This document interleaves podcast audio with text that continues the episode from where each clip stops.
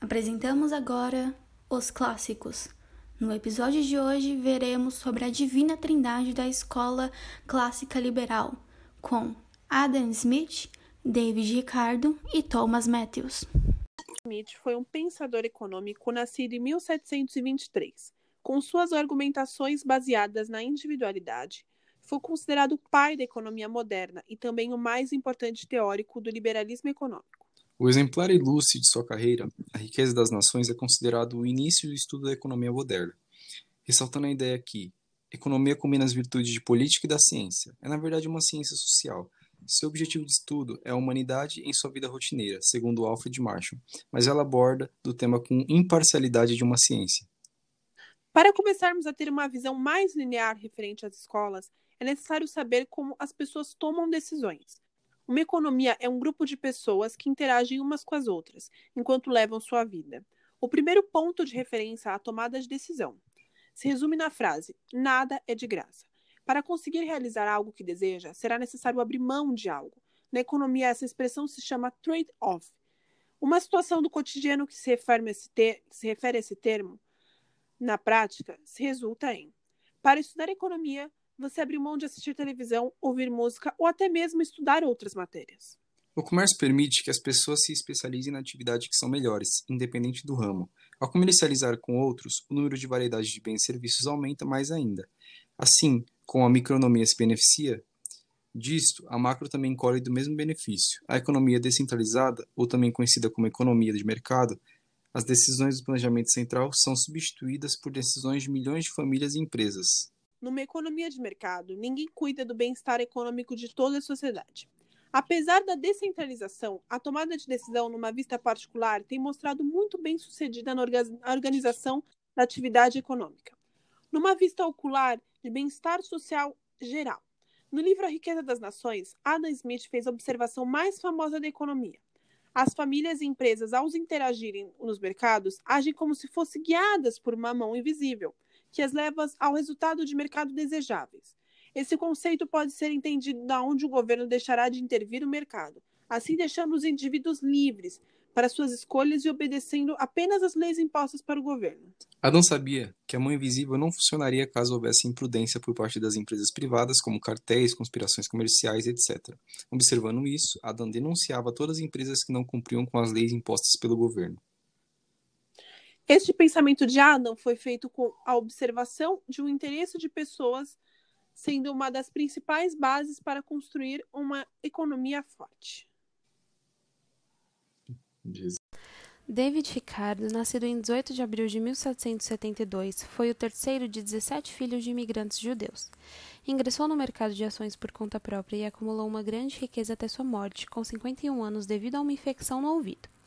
Ricardo tinha sua estratégia para investir na bolsa de valores, e por este motivo muitas pessoas apostaram em seus investimentos. Ele também investia em pequenos bancos e empresas, pois dava valor aos pequenos lucros que tiveram uma grande parcela em sua riqueza. Se dedicou ao estudo da economia e foi um exemplo de pensador dedutivo. Na teoria do valor, a quantidade de trabalho necessário para se produzir um bem dependia do grau de dificuldade de produção e do tempo de trabalho e sua escassez.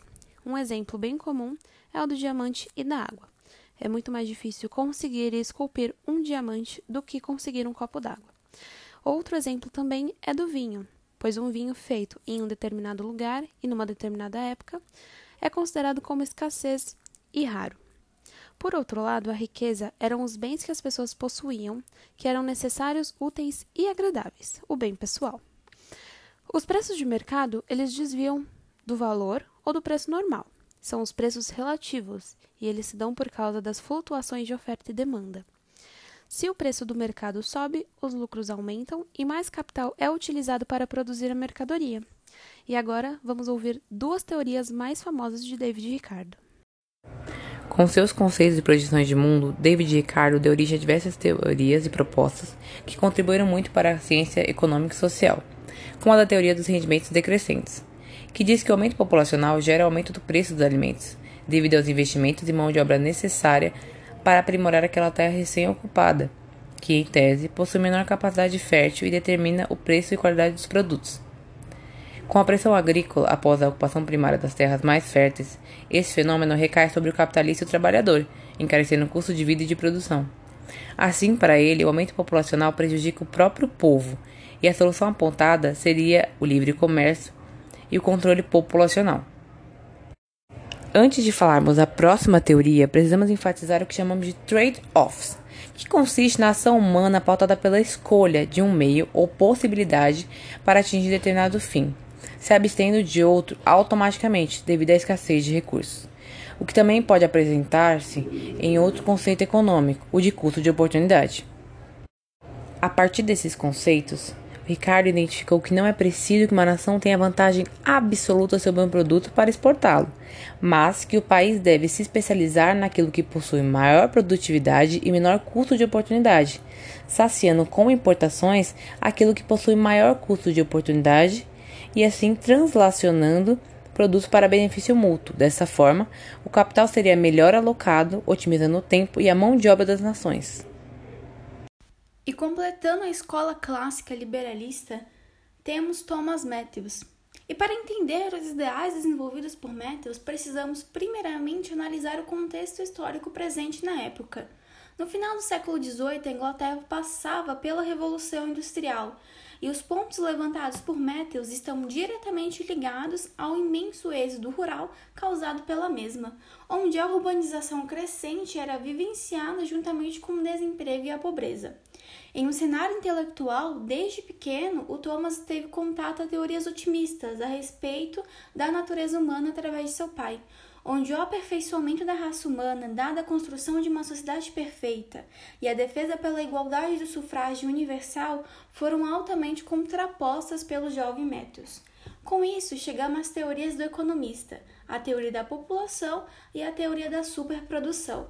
Na teoria da população, temos a síntese de que quando a população não é controlada, ela aumenta em uma escala geométrica e da qual os meios de subsistência não seriam suficientes, já que se encontrariam em uma escala oposta aritmética. Com isso, seriam necessários meios para o controle das populações, sendo eles controles preventivos, que reduzem a taxa de natalidade, e os controles positivos, que aumentam a taxa de mortalidade. A fome, a miséria, as pragas e a guerra são vistas com bons olhos e sendo males necessários. Aqui, a pobreza é vista como um estado natural das classes inferiores, para restringir a sua proliferação, onde o governo não poderá adotar uma agenda intervencionista. A teoria da superprodução ou a teoria da insuficiência potencial da demanda efetiva defendia que o lucro capitalista crescia muito mais rápido do que poderia ser investido. E essa era a causa das superproduções. Tudo isso era baseado em uma crise que ocorria na Inglaterra em 1818 Assim, a sua tese era defendida com o seguinte pensamento: o lucro cresce muito mais rápido que o crescimento da população. Ou seja, se ele investir todo o seu lucro em sua produção, é necessário de um número maior de trabalhadores, assim tendo dificuldade em arrumar uma mão de obra disponível. Se ele investe em tecnologia, é necessário cada vez número menor de trabalhadores, assim, consequentemente, haverá menos consumidores, havendo crise. A solução que ele via para esse problema: o governo teria que entrar na economia redistribuindo renda entre os proprietários de terra. Assim, eles iriam gastar com trabalhadores. Mas que tipo de trabalhadores? Domésticas, faxineiros, porteiros, empregados. Essas pessoas, elas não produzem, mas elas recebem um salário para consumir. É, em um aspecto geral, as teorias de Malthus foram bem recebidas pelos proprietários de terra e absolvia os ricos de qualquer responsabilidade pela pobreza. Embora Malthus não tenha considerado quanto a tecnologia da produção pudesse evoluir, suas formulações de teoria de valor são marcantes até hoje, por, tra por trazer a oferta e a demanda.